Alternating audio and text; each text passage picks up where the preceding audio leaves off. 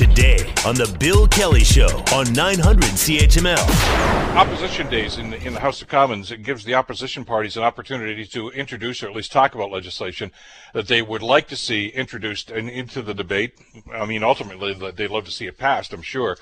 Well, it's an NDP opposition day, and uh, what the NDP are proposing right now is uh, not something new, but something that they figured, well, maybe the time has come for. That is a wealth tax for wealthy Canadians. Uh, Federal leader Jagmeet Singh talked about this the other day during a news conference uh, and uh, suggested that uh, because of all the spending that the government is doing, and it is substantial, of course, because of all the COVID programs, one way to generate revenue would be a tax on the rich. Does that have a chance? Is it even going to be discussed in Parliament? Well, let's talk about that. Peter Graefe is with us, who is the professor of political science at McMaster University in Hamilton. Uh, Peter, great to have you back on the program. Hope you're doing well these days. Yeah, and thank you. Uh, not a bad idea, not a new idea that Jagmeet Singh is talking about here. Uh, he says it's an idea whose time has come. Is he right? I mean, certainly, uh, we live in a moment where uh, there's people who've managed to accumulate uh, large amounts of assets uh, without paying much tax on it, and so yeah, we might ask if we want to have a tax system that is a bit redistributive and uh, gathers, uh, you know, resources based a bit on people's, uh, you know, wealth. Uh, there would be very good reasons to to look at this possibility. I mean, I think it resonates particularly in a moment of shared sacrifice. Uh, I mean, similar kinds of taxes were discussed in wartime. I think they're, you know, discussed in times like this to say if people are making a lot of money in a, a moment of a pandemic, uh, maybe it's important that that be taxed in some ways rather than escaping uh, contributing to the collective endeavor. We, have always known that there's going to be inequity, that, that doesn't mean we agree that it should be, but it's always been there. But are we getting to the tipping point now, Peter? I mean, you know, case in point. I mean, you know, the stories we got about Donald Trump a couple of months ago that he's only paid 700 bucks in taxes uh, his first year in office. Uh, and you know he's worth a lot more than that. Are people just saying enough is enough? I'm tired of this this inequity. Yeah, I mean, if we go back to uh, just past the last financial crisis, we had the Occupy movement and this idea of the one percent, and uh, there's been a lot of studies since then showing that there's been a huge increase in the concentration of wealth within that one percent, and there's been a real difficulty finding ways to tax that. To say these people became wealthy in part because of their skills and talents, but they relied on the functioning of society and uh, you know good quality education systems and the like to enable them to make that money. So they should probably give some back. You know, beyond which nobody really needs uh, billions of dollars. Uh, you know, if they had half of that, they'd still have more than uh, they probably should. So. I mean, those arguments ha- have been out there, and uh, you know, part of it is the difficulty of taxing uh, the wealthy because the manner in which they get their income uh, is often in forms uh, that don't count as income under our taxation systems or that they're able to hide in various ways using tax evasion schemes. And so, I mean, one response is to say, well, maybe there are sources of wealth that we can at least tax and, and find a way of at least uh, extracting some kind of notional uh, or modest uh, contribution from those who have made so much from the functioning of our society. So, I mean, and what's being proposed today, I think, I mean, it's not a law; it's it's a motion. Uh, but uh, if it's based on what the NDP asked the uh, uh, parliamentary budget officer to look into, would be the idea of a one percent tax on people with in, uh, with wealth of greater than twenty million dollars, which I presume is not that many people in London and Hamilton uh, who are in that category uh, likely to be affected of that. But I mean, that would be uh, you know one percent of uh, twenty million is two hundred thousand dollars a year um, most of us probably presume people who are sitting on $20 million would be able to contribute that and probably would reflect the benefits that they've drawn from all the things that governments do in our society uh, to enable them to accumulate such fortunes. Yeah, the numbers I saw on this uh, from the, the, Parliamentary Budget Office is that they figure there's about 13,800 Canadian families that would be impacted by this, uh, that would be, you know, paying this tax. Uh, and they generate, uh, they say about 5.6 billion dollars, which is not a bad piece of change if you've got a big deficit like the, the federal government has. But you, you know, the other point you brought up a second ago, I think is very germane to this discussion, uh, because I know that there's in some cases resentment from people that make all kinds of money. Although 99.9% of them, as you say, work very hard and are entrepreneurial and they get this. You know, there's the odd person that just inherits this stuff, but they're not cheating the system. They're working within a system that the government has created over the years. Uh, and and I guess the question we have to ask ourselves is: Is there any government in Ottawa right now, or in Ontario, or any place else that has the political courage to, tar- to start to tear that system apart and say, "Wait a minute, this is not right"? I guess we'll see. I mean, uh, I mean, parties uh, have been very reticent to go after uh, you know, the very wealthy. We did see an attempt soon after the Liberals were in power in 2015, 2016, uh, to to crack down on some uh, some ways that people avoided paying taxes uh, through incorporation, and that got beaten back because a lot of medical professionals uh, ran their businesses through incorporating and claimed that it was unfair to them and that it wouldn't make sense for them to continue to practice medicine.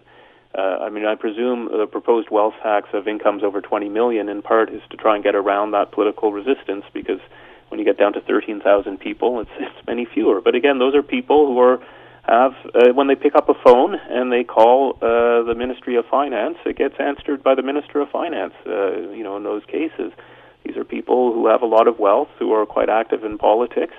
And when they call and say, "Well, if you put this wealth tax on me, I'm going to move my wealth somewhere else," our politicians have a tendency of believing them uh, and of stepping back. So uh, it's it's hard to see with the current parties we have in power uh, any movement on this. But it's also noteworthy that for the most part, uh, you know, even the NDP that's bringing this forward, NDP governments haven't moved a lot on taxing the wealthy. I mean, one example that might be along those lines was uh, in Vancouver uh, to try and push a tax on uh, the sort of the wealth in homes. You know, recognizing that yeah. many people have enjoyed a huge uh, boost to their wealth uh, due to the uh, increase in housing prices. Uh, you know, a huge increase in wealth that's not taxed. So that, uh, uh, the idea of that kind of uh, house tax uh, on uh, properties might be, you know, one of the few examples where you've seen a government actually try to put a tax on wealth.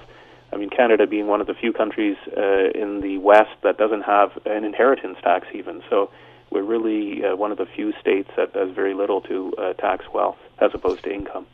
I, I mean, this is all well intentioned. I'm just reading over some of the stuff here from the party, from the NDP.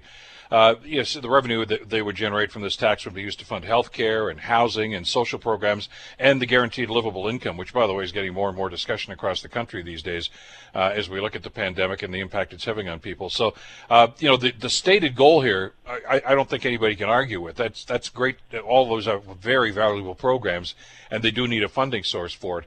But you're right. I, I, I, I, just don't know if anybody's got the courage to go to this group of people. And and and I'm I, I don't know if I'm reading this properly. They say with fortunes over twenty million dollars, uh, that those people would be eligible for the tax. So they're not really taxing income; they're taxing the the, the wealth, I guess, of that individual, uh, and, and which is a bit of a different approach. Uh, you know, I don't know anybody that's uh, well. Actually, uh, there are a few uh, uh, folks, the, the, the you know the Warren Buffetts and uh, and the Bill Gates and a few folks like that, Peter, that uh, in the past have said, you know what, I do have too much money. Go ahead and tax me.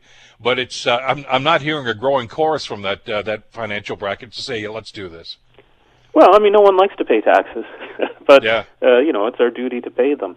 I mean, I think that's one of the the issues with this. This is obviously great politics for the NDP because they make themselves uh, look like they're taking on the wealthy, who, you know, who are a small group, and the many generally, you know, look askance at people who have that much money and aren't paying uh, what we regard as their share. If people are, you know, working hard uh, and earning, you know, thirty, thirty-five thousand bucks a year and facing really high taxes, uh, in their view, uh, you know, why should the wealthy, uh, who have much more capacity to pay wealth uh, taxes, not do that?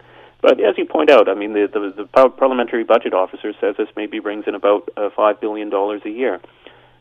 Which is nowhere near the cost of, say, even a national child care program. Mm-hmm. So part of it too is, I think, Canadians having to recognize that uh, there may be valuable things we can do together that improve our lives uh, involving spending of money, um, but that we have to pay for it too. it's not just the wealthy. We can't just go and find the money among the wealthy. If, they, if these things are important for us, uh, we'll have to pay taxes for them as well. So you know, it's it's easy politics for the NDP. I think the harder question is uh, trying to move the discussion on taxes in Canada as a whole to say that if we refuse to pay taxes, we actually may end up worse off because we don't have the kinds of services uh, that make life uh, enjoyable and livable and help us be uh, active and productive in our society. This this sounds great during election campaigns, and, and like I said, this is not a new idea. Mr. Singh had been talking about this during the last federal campaign as well, uh, and Joe Biden talked about this. Uh, you know, that was one of the, the planks of his platform, wasn't it, Peter? That uh, you know, if if I become president, you know, you people here are not going to get a tax increase, but we're going to ask for a little more from the people up the upper echelons. Uh, I don't know if that's going to happen now. It looks like the the Republicans are going to control the Senate once again, and I don't get Mitch McConnell as the sort of guy that's going to jump on side with something like this. Uh, but it, you're right; it makes for great political talk during a campaign or in a session like this. Uh, but boy, there just seem to be so many different roadblocks here. But I, I, at some point, though, we ha- we're going to, I, I, hope anyway, reach a point where we're going to say, look, it, I know you may not be comfortable with this, but we're going to have to have this discussion. Yeah, and I mean, again, it's not like the share of wealth going to the uh, people earning, you know, who have uh, a family wealth of twenty million dollars or more has been declining. I mean, it's been going up uh, and has increased importantly over the past forty years.